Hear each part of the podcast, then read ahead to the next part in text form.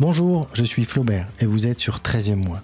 13e mois, c'est le podcast qui vient comme une prime exceptionnelle en complément de votre quotidien RH.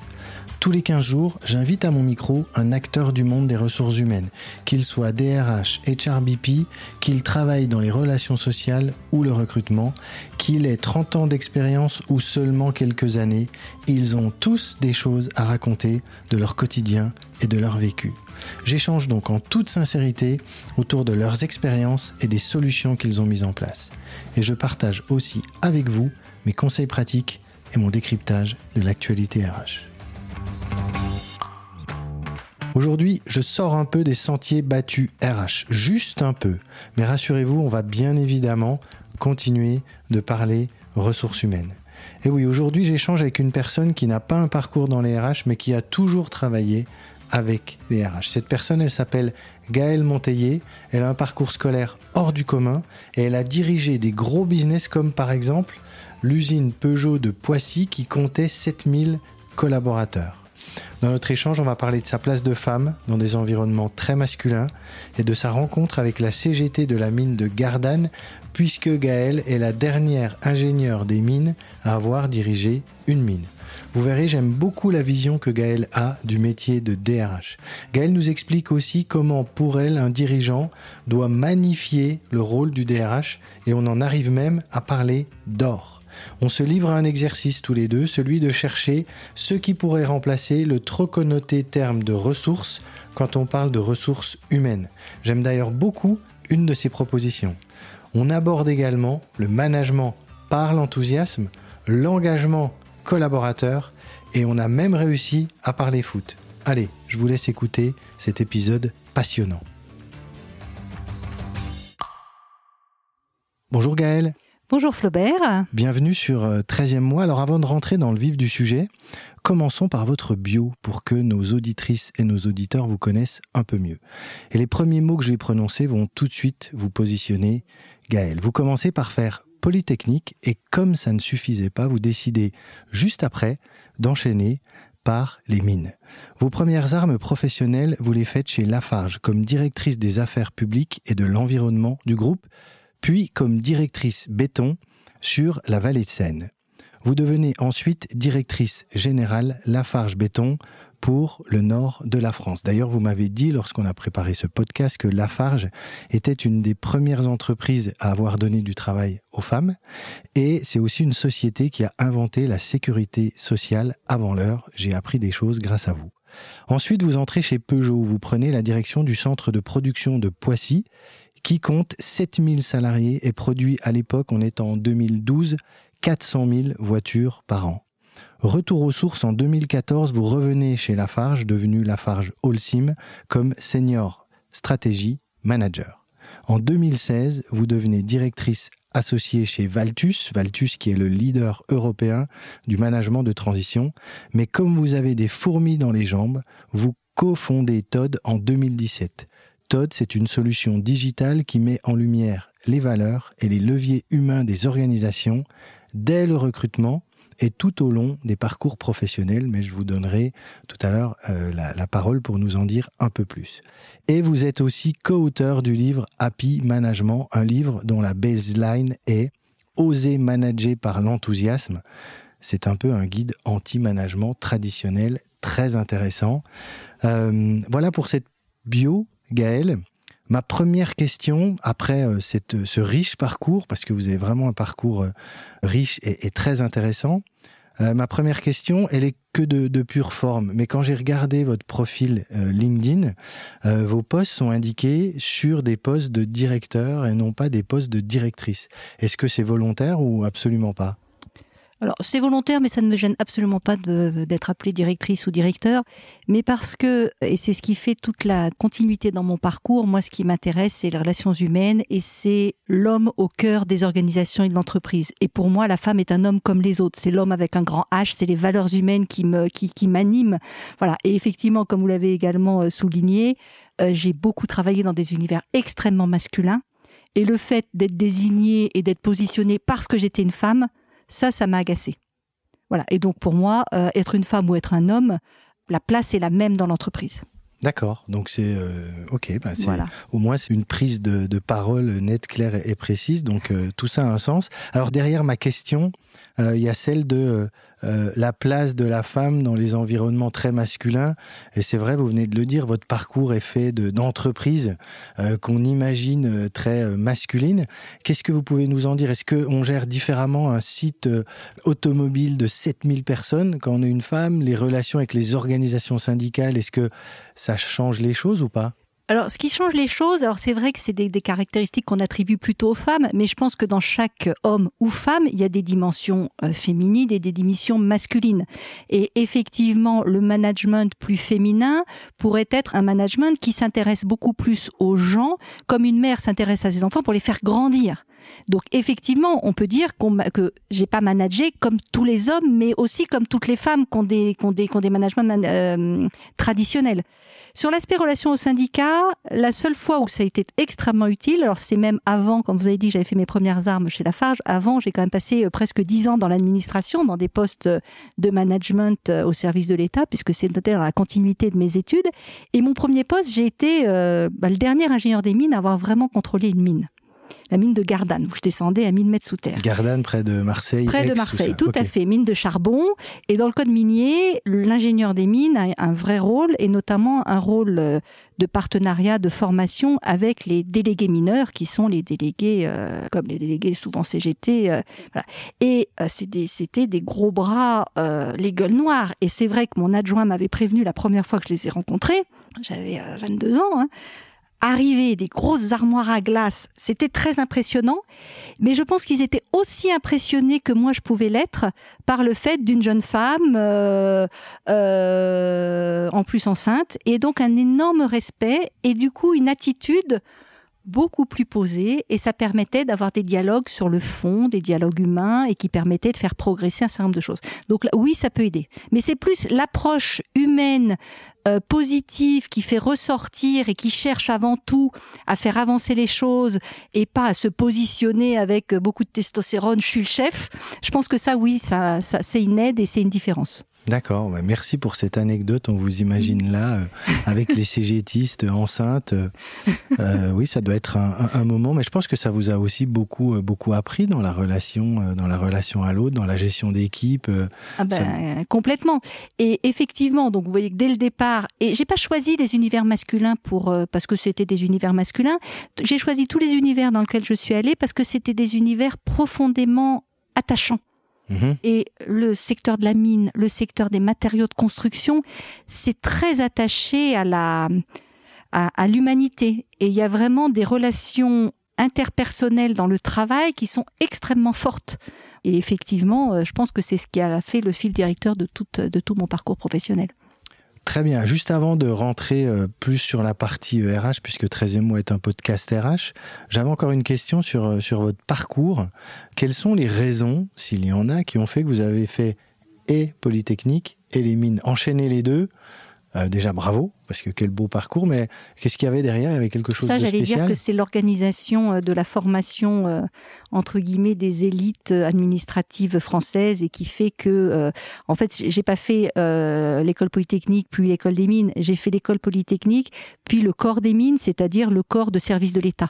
Donc voilà, c'est un engagement pour servir l'État. Et effectivement, cet engagement-là se fait à l'école des mines avec une formation à l'école des mines. Donc j'ai un diplôme d'ingénieur des mines, voilà, mais c'est plus dans la la continuité d'un engagement, d'un engagement au service de l'État à la sortie de Polytechnique. Vous avez en plus donc euh, servi l'État. Voilà, j'ai servi l'État. Eh ben, bravo à vous. Alors, votre parcours, euh, je, l'ai dit, on l'a vu, est fait de postes opérationnels dans lesquels vous avez managé des équipes. Mm. Et à ce titre-là, moi, ce qui m'intéresse, c'est de savoir quelle est votre vision du métier euh, des ressources humaines, vous qui avez mené et managé ces équipes. Comment vous voyez le métier de DRH Alors, j'allais dire d'abord, avant de parler du métier de DRH, j'allais dire la fonction ressources humaines. Et je pense que le premier DRH de l'entreprise, c'est le manager. Et que le rôle du manager, c'est véritablement non pas de donner des ordres, de savoir, d'imposer, de, de, de sanctionner, mais effectivement d'aller chercher ce potentiel humain et de faire grandir ses équipes. Et c'est peut-être là, là, pour rejoindre une des premières questions, la différence entre un management masculin et un management féminin dans la façon dont je vois les choses. Mais un homme est tout à fait capable d'avoir ce management qu'on pourrait qualifier de féminin. Cette sensibilité plus féminine. Voilà, exactement. Et pour moi, le rôle du DRH, ce serait vraiment celui-là, de valoriser le capital humain, d'être en charge, comme le directeur financier, on explique qu'il faut qu'il valorise la performance financière, mais le premier capital de l'entreprise, c'est pour ça que le rôle du DRH est essentiel. Le premier capital de l'entreprise, c'est les hommes et les femmes qui la composent. Et pour moi, le rôle et le métier du DRH, et après, bien sûr, ça se décline en recrutement parce qu'il faut acquérir ce capital humain, en développement parce qu'il faut le faire fructifier, en assessment parce que, justement, il faut bien voir à quel moment on est pour progresser, il faut mesurer. Donc, tout ensuite peut se décliner. Mais pour moi, le rôle essentiel du DRH, c'est de faire en sorte de valoriser au maximum ce capital humain. Très intéressant. Et alors, est-ce que vous pouvez nous parler de, de, grands sujets ou projets ou de choses qui vous ont marqué, que vous avez euh, travaillé dans votre parcours professionnel avec les ressources humaines, des choses euh, concrètes? Quand j'ai quand j'ai quitté euh, le dernier poste, j'allais dire presque, pas tout à fait le dernier, mais un des derniers postes très traditionnels, c'est-à-dire le la direction de, de l'usine automobile de, de PSA, et je leur ai dit, mais un directeur d'usine ne fait que des RH. Donc le projet RH, c'est quoi? C'est constituer les équipes, c'est soutenir les équipes, c'est y compris sur des sujets euh, extrêmement opérationnels, la sécurité. Il y avait un, mmh. un problème sur la sécurité dans l'usine que je, que je dirigeais. Le taux d'accident était, euh, était plus élevé qu'ailleurs. Mais quand on regardait l'origine des accidents, c'était des accidents qui étaient pratiquement à 90% avec des origines comportementales et managériales. Donc l'idée, c'était d'aller faire prendre conscience de l'importance de la sécurité et du rôle que chacun a vis-à-vis de ses collègues, vis-à-vis de l'équipe. Donc ça, on peut dire que c'est un projet RH. Alors après, bien sûr, j'ai été sur des projets, euh, j'allais dire, plus à viser RH euh, plus traditionnel, parce qu'il se trouve que quand je dirigeais Poissy, c'était au moment où il y avait le grand plan de restructuration de PSA en Europe, avec la fermeture de l'usine d'Aulnay, où l'usine de Poissy devait récupérer des gens. Donc il y avait une gestion euh, d'équipe de production extrêmement, euh, fallait être agile, mais euh, extrêmement euh, exigeante. Et euh, voilà, donc là, oui, effectivement, beaucoup de projets RH. Mais les projets RH qui me sont le plus, dont je suis le plus fier et qui me paraissent être au cœur des problèmes problématique actuelle, c'est comment on fait pour aller euh, chercher ces dynamiques collectives, comment on embarque pour aller plus loin et pour justement dépasser euh, des objectifs euh, standards qui auraient été assignés à une équipe, à une personne. Voilà, par exemple, typiquement des, exemples un peu amusant. Euh, souvent, dans les politiques RH, on vous fixe, euh, vous avez un salaire de base et vous avez des bonus. Et on vous explique que euh, si vous, si vous faites 80% de vos objectifs, vous aurez euh, 30% du bonus. Mais moi, j'ai expliqué à mes équipes, non mais arrêtez. C'est pas 80% qu'il faut faire. Si vous avez des objectifs, c'est 100%, voire plus. Mais 80%, ça a aucune, aucune, euh, aucun sens. Et je leur expliquais. Alors j'ai toujours des comparaisons extrêmement euh, basiques, mais qui parlent beaucoup, notamment aux hommes. J'ai expliqué donc à un de mes directeurs d'usine qui me dit, bah, tu vois, je suis arrivé à 80% de mes objectifs. Je lui ai dit, écoute, est-ce que tu as déjà essayé de revenir avec 80% des courses que ta femme t'a demandé Eh ben, tu vas voir le résultat. Il a éclaté de rire, il me dit oui, je comprends. Je dis bah voilà, bah tu vas aller chercher les 20% supplémentaires parce que sinon, euh, bah sinon le gâteau on peut pas le faire. Très bonne image. C'est vraiment euh, et c'est vraiment c'est vraiment ça pour moi. Le, le, rôle du manager et le rôle RH, c'est d'aller chercher et puis de d'aller de, de, de, le plus haut possible avec ce que les gens ont. Alors comme ce, ce podcast est à destination euh, bon, de tout le monde, mais plus spécifiquement d'une communauté RH, on peut y voir quand même, un, on va dire, un espoir, c'est-à-dire que un DRH, et j'en connais un, est, est, est, sur une bonne voie pour prendre une direction opérationnelle euh, d'un site, puisque la grosse partie du job d'un CEO euh, et RH, c'est quelque chose qui vous semble tout à fait euh, faisable ce ah, Complètement, ça va dans les deux sens. On a beaucoup de DRH d'entreprises, notamment industrielles, qui viennent de l'opérationnel, mais je ne vois pas pourquoi. Alors ça dépend après. C'est et ça c'est après on arrivera sur Todd. Ça dépend ce qu'il a envie de faire la personne, elle sera excellente dans un poste si ça lui parle, si ça lui, si elle a envie. Euh, diriger une usine, il faut quand même être motivé par le fait que les, les voitures sortent. Il faut quand même se s'enthousiasmer sur le fait que l'usine automobile, vous recevez des bobines d'acier et à la fin, vous tournez une clé et la voiture roule. Mmh. Et justement, votre rôle, c'est de faire en sorte que entre ces deux étapes, eh ben, tous les gens soient complètement dans leur poste pour permettre à chacun de faire son travail et qu'à la fin, collectivement, ils sortent quelque chose. Et si ça, ça vous parle pas, bah non, c'est pas la peine. Mais c'est pas c'est pas parce que vous avez été RH que vous pouvez pas être directeur d'usine. Mais en revanche, si vous n'avez pas cette motivation sur l'aspect industriel, bah non, vous vous pourriez être directeur d'usine, mais vous allez être directeur d'usine euh, comme euh, quelqu'un qui suit un process. On lui dit à telle heure vous faites ci, à telle heure ça. Il va le faire correctement mais il le fera pas, euh, il dépassera pas des, des, objectifs standards et du coup, il n'obtiendra pas l'engagement de ses équipes. Il n'atteindra pas les 100%, lui, pour le coup. Il n'atteindra pas les 100%. Voilà. Quand on a préparé ce podcast, il y a une expression que vous avez employée et que j'ai vraiment beaucoup aimé. Euh, c'est le terme de magnifier le travail des ressources humaines. Alors moi j'aime beaucoup cette expression. J'essaie de le faire au quotidien, euh, trouver euh, trouver des pépites qui vont intégrer des équipes RH, accompagner les managers RH, développer leur leadership en, en les coachant. Qu'est-ce que vous entendez vous par ces mots magnifier le travail des ressources humaines? Eh bien, c'est de reconnaître le vrai rôle des ressources humaines. Et le vrai rôle, c'est véritablement de transformer euh, toutes, ces, toutes ces pépites en or. On donne les clés au, le RH doit donner les clés à l'entreprise pour permettre à chacune des, chacun des hommes et des femmes de se réaliser, d'apporter, d'être heureux et de rentrer chez lui avec la conviction profonde qu'il a contribué à construire une cathédrale et lui permettre d'être fier vis-à-vis de ses enfants, de, de, de, sa femme, de son conjoint, de dire voilà, moi je participe à ça et qu'il en soit fier. Et aujourd'hui, ce qui manque, et alors la crise du Covid a complètement euh, exacerbé ça, les gens ont besoin de sens. Ils ont, alors oui, ils ont besoin d'un salaire, mais quand on regarde, le salaire, ça suffit pas. On n'est pas là pour venir euh, chercher sa paye et de repartir. On est là pour, pour moi, l'entreprise, c'est vraiment ça. Pour ça, je dis magnifier le rôle des RH, rappeler, le, le, le DRH doit être là pour rappeler que l'entreprise, c'est pas une machine à gagner de l'argent. C'est une entreprise, c'est une communauté d'hommes et de femmes qui, ensemble, trouvent un sens collectif à faire quelque chose. Les premières entreprises, elles cherchaient pas à gagner de l'argent. Les premières entreprises, moi j'aime beaucoup la comparaison avec la cathédrale. On construisait des cathédrales. Les manufactures de Colbert, c'était pas pour gagner de l'argent, c'était pour magnifier le travail des artisans en France. Et dans un passé euh, très très récent, les plus grandes entreprises aujourd'hui, c'était des rêves au départ. Facebook, c'était pas euh, c'était pas pour devenir ce que c'est devenu aujourd'hui. C'était un étudiant qui avait pas d'amis qui voulait être ami avec la terre entière. Euh, Airbnb, c'était deux jeunes qui avaient envie de voyager. ça s'appelait du sofa, sofa travel, qui voulaient partager des canapés sur la terre entière. Et vous voyez ce que c'est devenu? Alors après, on me dit oui, mais ça, c'est. Je dis prenez des Lafarge, moi les entreprises dans lesquelles j'ai travaillé, Lafarge, ok, on fait du ciment, mais c'est pas ça que Lafarge fait. Lafarge, il construit le monde. Euh, un autre exemple, et Silor, il fabrique pas des lunettes, il aide à mieux voir le monde. Donc c'est justement essayer de comprendre, et le rôle du DRH, c'est effectivement de magnifier pour donner du sens et embarquer, et de faire que on a envie d'aller au travail parce qu'on a envie, comme quand on va faire un match de foot, on adore ses coéquipiers et on a envie de gagner avec eux.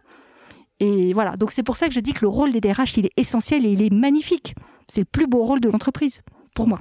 On est parti des DRH, on est passé par Facebook, euh, on a revu Lafarge, j'adore. Et, c'est vrai que ce sens-là, le mmh. sens qu'on arrive à donner au travail, le mmh. sens du travail collectif, et vous l'avez dit, c'est vrai que cette crise du Covid, Là, pour le coup, elle a un peu explosé euh, ce sentiment de travailler tous ensemble à une cause commune, puisque chacun travaille chez soi. de chez soi, de mm, son mm. salon. je, pense qu'il y, a un vrai sujet, euh, il y a un vrai sujet là autour. Je reprends encore une expression qui, m'a vraiment euh, sonné lorsque on a préparé ce podcast. C'est vous évoquez le tas d'or sur lequel l'entreprise est assise. Qu'est-ce que vous entendez par ce tas d'or? Pour moi, la première richesse de l'entreprise, c'est les hommes et les femmes qui la composent. C'est pas ses usines, c'est pas ses actifs, c'est pas l'argent qu'elle a sur son compte en banque. Si les hommes disparaissent, il n'y a plus rien. Si les usines sont brûlées, on les reconstruit. Si l'argent y disparaît, on va en gagner d'autres. Mais si les hommes disparaissent, il n'y a plus d'entreprise. Donc le tas d'or, il est là. Et aujourd'hui, ce qui me désole et ce qui fait que euh, j'ai écrit ces livres, que j'ai créé Todd, c'est quand on regarde des statistiques aujourd'hui, et encore, je parle de statistiques d'il y a un an et demi, le désengagement, l'ennui au travail, la souffrance au travail. Il y a un gâchis énorme de talent. Et c'est des euros derrière, c'est de la richesse qu'on est en train de, de, de, gâcher. Il faut réenchanter l'entreprise, euh, aller chercher cette richesse. Il y a une énergie humaine énorme qui est insoupçonnée et qu'il faut aller chercher pour relancer, répondre à cette quête de sens, redonner euh, de la valeur et la vraie valeur au travail aux entre et aux entreprises. Il y a un DRH d'une grande banque française, j'ai oublié le nom, mais qui euh, euh, parlait justement de ce capital humain. Moi, j'aime beaucoup, je parle de cette richesse qu'est euh, ce capital humain. Il parlait du vivant dans mhm. l'entreprise. C'est ce vivant-là qui est en effet un capital extraordinaire, avec un DRH qui est là justement pour magnifier tout ça. Bon, parfois, il doit faire des équilibres, ce, DRH. Il n'a pas une fonction toujours facile, mais en effet... Mais vous parlez du vivant, c'est superbe de parler du vivant. Mais justement, le problème, c'est que ce vivant, il est malade. Il souffre et même il est justement, il est en train de, de, plus, plus vivre. Il se replie sur lui-même et il est en train de mourir. Et, ce qui est assez amusant, c'est qu'un des, un des slogans de Todd, c'est faites battre le cœur de votre entreprise. Et pour faire battre le cœur de l'entreprise, faut, faut faire battre le cœur des hommes et des femmes qui y sont. Donc le vivant, c'est exactement ça. Et la problématique, c'est que avec euh, donc avant le Covid, avec euh, la digitalisation à outrance, on a transformé les hommes en machine, en robot, donc en choses non vivantes. Donc rappelons que ce qui fait la, force de l'entreprise, sa richesse, son tas d'or, c'est justement le fait que les hommes sont vivants. Donc euh, permettons-leur de vivre leur vie à, 100%. Et en effet, il n'y a que ce qui est vivant qui peut être malade. Alors justement, parlez-nous de, de Todd. C'est quoi Todd? Ça vient d'où? Ça apporte quoi? Alors Todd, bah, ça vient de tout, le parcours là qu'on a décrit sur le fait que moi, ce qui m'anime, c'est de faire vivre les organisations, c'est d'embarquer et c'est justement de faire que euh, euh, les hommes et les femmes puissent s'engager dans l'entreprise. Et euh, ce que moi j'ai pu euh, incarner et vivre en tant que manager, ça m'a conduit à écrire le livre et ça m'a également derrière conduit à créer Todd pour justement aider les entreprises, donner les outils que moi j'ai pu faire de façon un peu inconsciente. Hein, c'est pas voilà, naturellement j'étais comme ça, peut-être parce que j'étais une femme, sûrement parce que j'étais, je suis, je suis toujours d'ailleurs la mère de quatre enfants, que j'ai envie de les porter le plus haut possible. Je dis c'est pas possible. Je veux offrir une autre entreprise au monde moderne à mes enfants, une entreprise qui, qui fasse envie une entreprise qui donne du sens, une entreprise qui, qui, qui, s'appuie sur l'humanité sur ce vivant, ce qui fait que l'homme peut l'impossible alors que la machine, elle pourra jamais l'impossible.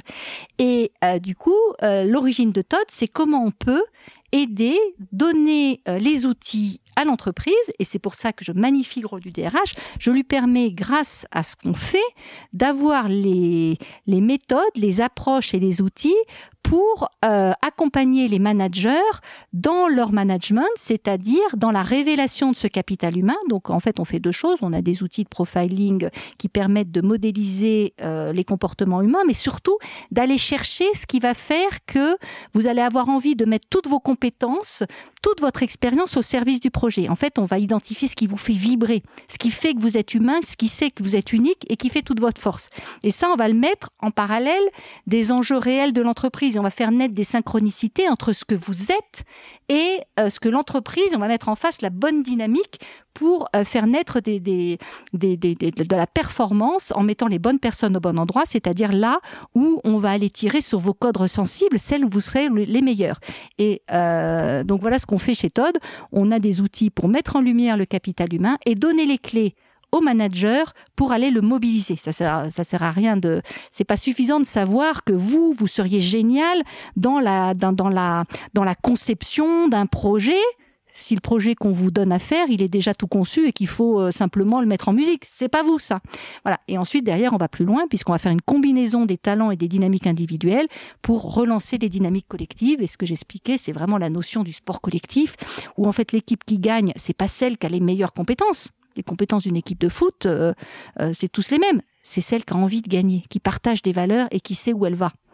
Voilà, voilà ce qu'on fait chez Todd. C'est marrant pour reprendre l'exemple de, ce que vous dites sur le, sur le foot. J'écoutais un témoignage d'un des champions du monde de 98 et ils ont eu une épopée après euh, au championnat d'Europe et après ça s'est arrêté. Il a dit on n'avait plus l'envie. Mmh. On était les mêmes, on n'avait plus envie, on avait, on n'avait plus cette envie justement de, de mmh. gagner qui rejoint ce que vous dites.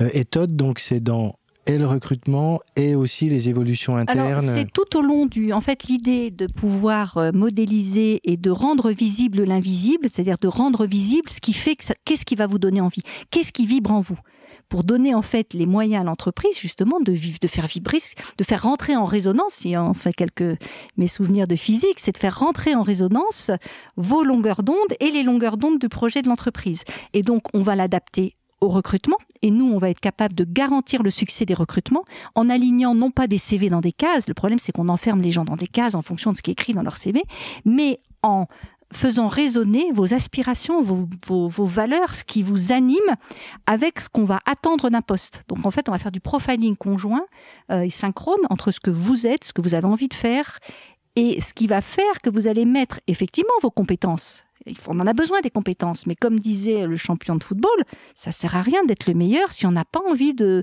s'engager dans le match. Donc voilà, donc nous, on va, euh, grâce à nos outils, garantir le succès du recrutement.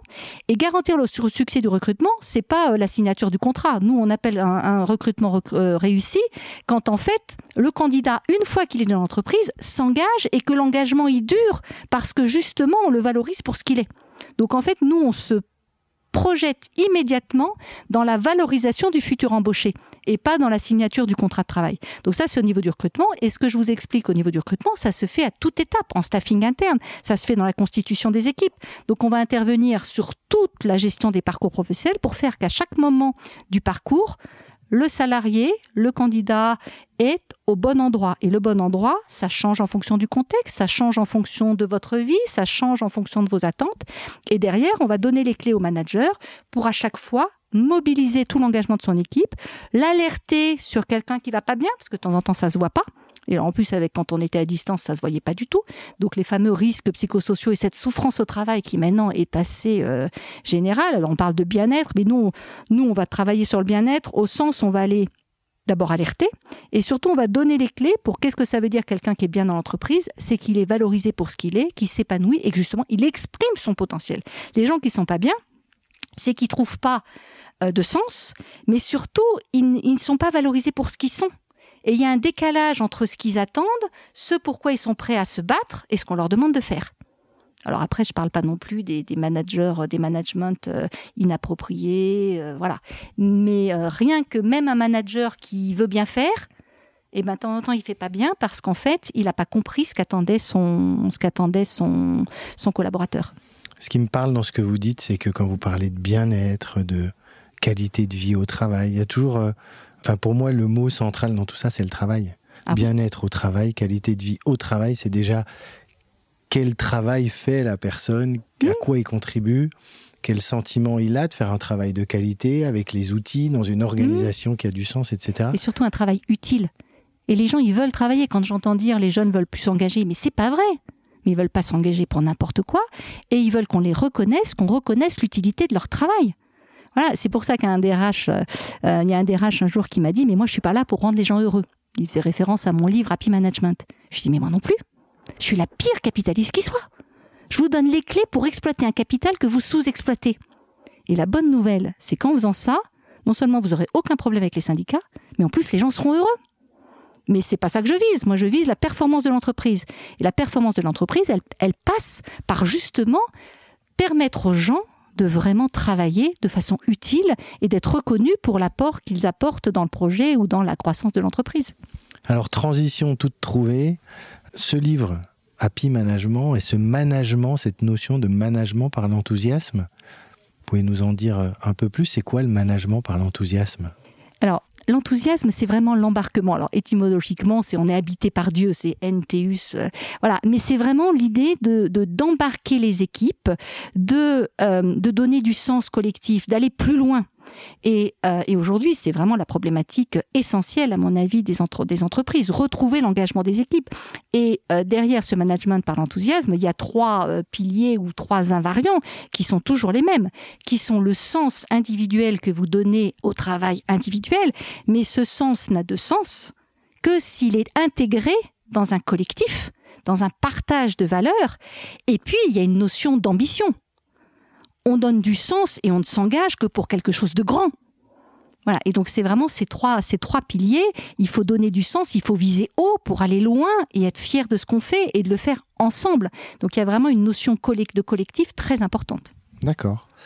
Si on reprend un peu la vision euh, et le sujet dont on parlait tout à l'heure sur les DRH, pour vous, les trois sujets à enjeu qu'ils ont actuellement ou qu'ils vont avoir, c'est quoi les grands enjeux du, métier de DRH aujourd'hui dans l'environnement qu'on connaît et pour les euh, mois, voire années à venir de façon basique, le DRH, comme je disais, il est là pour valoriser le capital, mais en gros, il est là pour faire en sorte qu'à chaque moment, l'entreprise a, euh, a euh, les talents dont, elle a besoin pour mener ses, ses, projets, se développer et croître.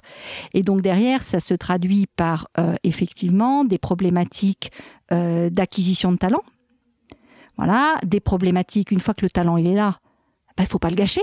Donc de développement, de rétention, j'ai horreur de ces mots-là, mais effectivement, euh, acquisition et rétention, euh, ça paraît être les, deux, euh, les, deux, les deux principaux enjeux du, du, DRH. Mais si on, les, si on les regarde comme acquisition et détention, et rétention, le seul endroit où, où il y a de la rétention, c'est la prison. Donc, faut surtout pas les enfermer. Donc, l'idée, les enjeux, c'est comment je recrute de façon efficace, mais surtout comment je donne du sens pour que justement les gens se développent et que ce capital humain, il soit euh, de plus en plus euh, fort et au service. Donc, si de façon un peu plus basique, les enjeux euh, essentiels pour reconstruire le fameux new normal dont, euh, qui est à la mode aujourd'hui, c'est des enjeux de reconstruction d'équipe. Donc reconstruction, c'est-à-dire de, d'acquisition de, nouveaux talents pour ceux qui ne voudront plus revenir parce qu'ils ne se retrouvent plus, parce qu'ils ont décidé d'aller faire autre chose et que la réflexion du Covid a, a conduit à se dire que euh, finalement ce qu'ils faisaient avant, c'est pas ce qu'ils ont envie de faire, qu'ils n'ont pas suffisamment de sens et que ce qu'ils acceptaient avant, ils sont plus près de l'accepter. Donc il y a des gens qui ne reviennent pas et vaut mieux d'ailleurs qu'ils reviennent pas. Parce que s'ils reviennent avec cette idée je sers à rien, bon, bah, ils seront dans leur bureau et ça sera. Euh, euh, bah, l'entreprise va les payer, ils n'auront rien en retour. Et en plus, elle va les faire souffrir encore plus parce qu'ils vont se recroqueviller sur eux-mêmes et même pour eux, c'est pas bon. Donc effectivement, il y a des enjeux de reconstruction d'équipe, mais l'enjeu essentiel, ça sera vraiment d'embarquement et d'engagement. Et l'engagement, c'est au niveau du recrutement, c'est au niveau du management. Il y a vraiment une, un enjeu de, de proposer une autre expérience collaborateur et euh, qui sera basée sur la responsabilisation euh, de la construction des parcours, de la co-construction des parcours entre le collaborateur et l'entreprise, et de répondre ce sens et, à l'alignement de valeurs. Euh, mais ça, ça nécessite une attention permanente et un autre regard sur les collaborateurs, bien au-delà euh, de l'analyse de leurs expériences ou de leurs compétences. L'engagement collaborateur, vrai mhm. sujet, vraie thématique. Alors euh, ça peut paraître un peu parfois imponsif euh, quand on en mhm. parle dans les RH. Euh, les RH n'échappent pas à leurs termes, voilà que tout le monde a. Bon, mhm. moi j'y crois beaucoup à cet engagement collaborateur. Je crois que c'est vraiment ce qui arrive à faire la différence. Vous pouvez nous en dire un peu plus sur votre vision de l'engagement collaborateur, sur peut-être ce que Todd peut apporter justement à l'engagement collaborateur? Pour moi, l'engagement collaborateur, il est très simple. C'est-à-dire que euh, la personne, elle s'engage, c'est-à-dire qu'elle mesure pas, elle calcule pas, elle donne tout ce qu'elle a envie de donner, tout ce qu'elle peut. C'est même pas qu'elle a envie, tout ce qu'elle peut donner. Sans ce, si je reprends l'exemple de l'équipe de foot, celui qui a envie de gagner, il va pas écouter qu'il a mal aux pieds, que euh, il pleut, que euh, il veut pas tomber, euh, il y a de la boue, ça va glisser, qui se donne à fond, mais surtout que le contexte, que l'environnement aussi bien managérial que économique ou même que les bureaux lui donnent tous les moyens d'exprimer tout son potentiel, d'aller au maximum de lui-même. Donc pour moi l'engagement c'est ça, c'est quelqu'un qui va tout donner ce qu'il peut donner mais qu'il a, qu'il a envie, qu'il ait envie de le faire. Donc pour moi, c'est absolument essentiel. Et effectivement, comment Todd on le fait? On le fait de façon, enfin comment on aide à le faire, parce qu'on n'est, c'est pas nous qui nous engageons à la place des gens, mais en fait, en allant grâce aux neurosciences et aux, à des, des recherches sur sur de la, de, la, de la psychologie comportementale et des neurosciences, en allant chercher les modes de fonctionnement qui permettent justement de libérer ce potentiel et d'en donner les clés euh, à l'entreprise pour euh, que ce, cet engagement il soit en fait naturel. Il n'est pas forcé, on peut pas forcer les gens à s'engager. Et donc, par contre, si on le met au bon endroit parce qu'on a compris quelles étaient ses vraies attentes profondes et qu'on sait y répondre et qu'on sait l'écouter, et qu'on sait le valoriser pour ce qu'il est et pas pour ce qu'on voudrait qu'il soit, et qu'on cherche pas à l'enfermer dans une case, et qu'on cherche pas à le retenir euh, comme dans une prison, l'engagement, naturellement, il sera là. Mais c'est une attitude de tous les jours, de tous les moments, pour être sûr d'être à l'écoute. Et c'est un autre regard. J'ai horreur de ce mot-là, mais quand on le prend au, premier, au premier terme, il est, c'est, le bon mot. C'est de la bienveillance, c'est-à-dire que l'idée, c'est d'aller chercher le meilleur et de viser la valorisation du collaborateur avant euh, de regarder combien ça coûte. J'ai le mot ressources humaines, c'est pour ça que le directeur des ressources humaines, une ressource, c'est affreux. Une ressource, ça s'épuise et ça se jette quand il n'y en a plus. C'est dramatique. Et pour autant, j'ai jamais réussi à trouver d'autres termes euh, qui soient euh, qui correspondent. Alors, je sais pas si vous vous avez. Eh ben, c'est directeur des hommes. J'aime beaucoup le mot en, anglais. De plus en plus, on a des, des DG people et culture. Mais c'est mhm. vraiment ça. C'est le directeur des hommes. C'est génial. Et c'est pour ça que c'est aussi le manager. Ça doit vraiment être le bras droit du manager, parce que le manager, c'est celui qui embarque. Oui. Mais euh, parce que richesse humaine, ça fait un peu neuneux. Euh, Je suis d'accord. Richesse humaine, c'est un peu. Bon, on a trouvé autre chose pour garder ça, Donc, directeur du capital humain, dire que c'est un capital, c'est des valeurs, c'est ce à quoi on croit le plus. Enfin, c'est des, riches, des richesses, mais c'est vraiment une vous directeur des valeurs humaines. C'est pour ça que people, people et culture, c'est pas mal, ou euh, capital humain, ou voilà. Ou, mais parce que directeur des ressources humaines, bon, c'est vrai que la ressource s'épuise, la ressource. Mais oui, puis dire euh, que c'est une ressource, comparer des gens à des ressources. Mais malheureusement, c'est encore le cas dans beaucoup d'endroits. Euh, pourquoi c'est le directeur des ressources humaines? Parce que les ressources humaines sont regardées euh, comme des coûts financiers. Et même dans la comptabilité, dans les bilans. Ce qui est complètement fou. Il n'y a qu'une seule industrie qui valorise le capital humain, mais qui valorise au sens comptable. C'est au capital, c'est au bilan de l'entreprise. Il n'y en a qu'une. Et c'est? Le foot les contrats des joueurs, on achète un joueur, on achète un actif. Il est au bilan du club. Et c'est les seuls. J'adore. Et oui, euh, vous avez tout à fait raison. D'ailleurs, souvent, bah, la, la, crise Covid amène des clubs qui ont des joueurs peu valorisés et valorisables. Mhm. Eux, ils ont un vrai problème. Ceux mhm. qui ont des joueurs bien valorisés, en mhm. effet, c'est un actif. C'est un actif. Et, eux, ils, soigne. Mais c'est incroyable. C'est vrai, j'avais jamais, euh, hmm. jamais pensé à ça. Comptablement, mais tout est fait aussi bien dans, le, dans, la, dans, la, dans, les organigrammes hein, pour, pour faire que, que, que, l'homme soit pas un homme, mais une machine ou une ressource. Voilà, donc le DRH, il doit être là pour transformer les choses. C'est ça que je parle de magnifier le rôle du DRH, c'est de reprendre la place qu'il aurait toujours dû avoir. C'était presque mieux directeur du personnel. Au départ, c'était directeur du personnel. On s'occupe des personnes. C'est ça, directeur on leur parle, on s'intéresse à eux. On les met pas dans une case et dans un ordinateur. Et euh, ressources humaines, c'est arrivé, je crois, dans les années 80 ou 90. On a voulu, euh, en effet, euh, et moi j'ai connu une époque en tant que DRH où les financiers souvent disaient ah, mais les RH, toi t'es un centre de coûts. Centre de coûts, voilà. Et ça, c'est ça rejoint. C'est affreux. Effectivement, donc si on le dit autrement, c'est exactement ça. Il faut que le DRH devienne plus un gestionnaire de coûts, mais un valorisateur de talent. Enfin, que c'est un centre de un centre de profit. Et c'est de l'investissement et mmh, ça rapporte à l'entreprise. Et quand vous tenez ce discours enfin, auprès des DRH, vous, vous sentez que aujourd'hui euh, les DRH actuellement euh, ont bien euh, cette position-là, cette vision. C'est compliqué pour eux aujourd'hui? C'est très compliqué pour eux et j'allais vous dire que le positionnement du DRH relève du patron. Si le patron ne partage pas cette vision-là, le DRH, il aura beau... nous, on en rencontre beaucoup des DRH ils adorent discuter avec nous et, ce qu'on présente, ils ne peuvent qu'être d'accord. Mais ensuite, il y a la réalité du management de l'entreprise. Voilà. Et c'est là que ça peut coincer. Et c'est là où c'est plus compliqué. Et c'est là où le. Mais je ne donnerai aucun nom. Bien sûr, je vous en demande pas. Mais c'est là où euh, et, l'autre jour sur un, podcast avec euh, un autre invité, on a échangé sur l'alignement du poste de mmh. DG et du poste de DRH, qui est mmh. peut-être encore plus important que dans d'autres fonctions. Ah ben complètement. Euh, et là, bah, c'est vrai que s'il y a un désalignement, il peut il peut y avoir problème.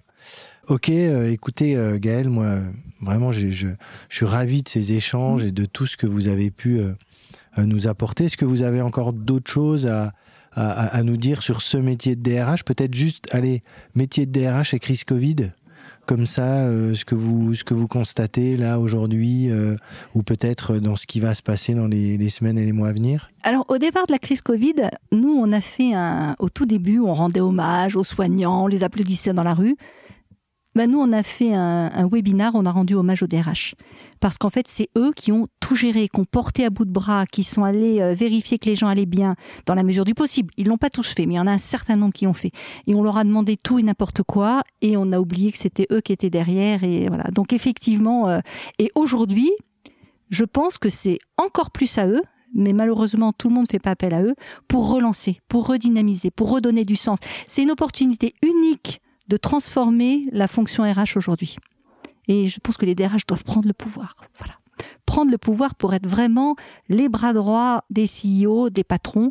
C'est un moment unique pour effectivement, euh, comme on dit en anglais, walk the talk, passer des paroles aux actes. Le nombre d'entreprises aujourd'hui qui se disent à mission, à raison d'être et qui vont embarquer les hommes, mais allez-y, embarquez les hommes, mettez l'homme au cœur de l'entreprise. Moi, j'ai qu'une envie, c'est de dire ça à ceux qui se mettent entreprise à mission. Une entreprise qui n'a pas de mission, c'est pas une entreprise. Voilà, ça c'est ma vision sur l'entreprise à mission. Ouais, vous m'amenez sur un sujet, euh, bon, on va arrêter après, mais euh, cette fameuse raison d'être, je crois que c'est Brice Rocher euh, qui mm. parle de, du côté people et de la raison d'en être. Mm. Et ça rejoint ce qu'on disait tout à l'heure sur cet alignement et ce sens que les, mm. les équipes vont avoir dans le projet. Euh, voilà, bon, on pourrait continuer des heures, mais euh, euh, merci beaucoup. Alors, juste, j'ai toujours mes, mes, deux petites questions pour terminer cet échange passionnant. la première, c'est si vous aviez un conseil à donner à la, à la jeune Gaëlle de 25 ans qui commence dans, dans la vie professionnelle, quel serait ce conseil? Moi, je donne toujours le même aux jeunes qui me le demandent aujourd'hui. Soyez vous-même cherchez pas et vraiment assumez qui vous êtes, soyez vous-même et n'essayez pas de rentrer dans les cases dans lesquelles on va vouloir vous forcer.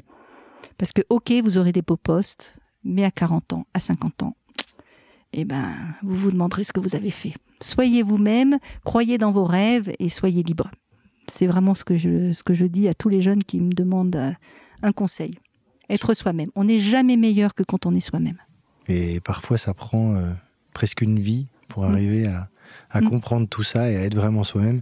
Ça peut paraître simple ce que vous dites, mais mm. c'est à la fois simple et compliqué. Et en effet, arriver à être soi-même, et euh, comme par hasard après, on vit euh, différemment sa vie professionnelle et, et, on est beaucoup plus épanoui.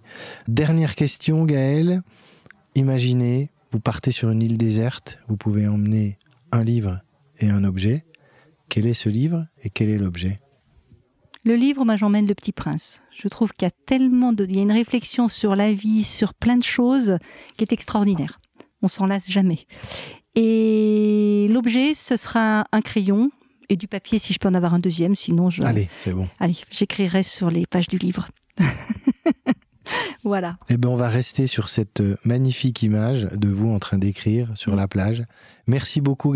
C'était euh, c'était vraiment passionnant. Et puis, euh, ben, je vous dis à bientôt. Merci beaucoup. Merci beaucoup.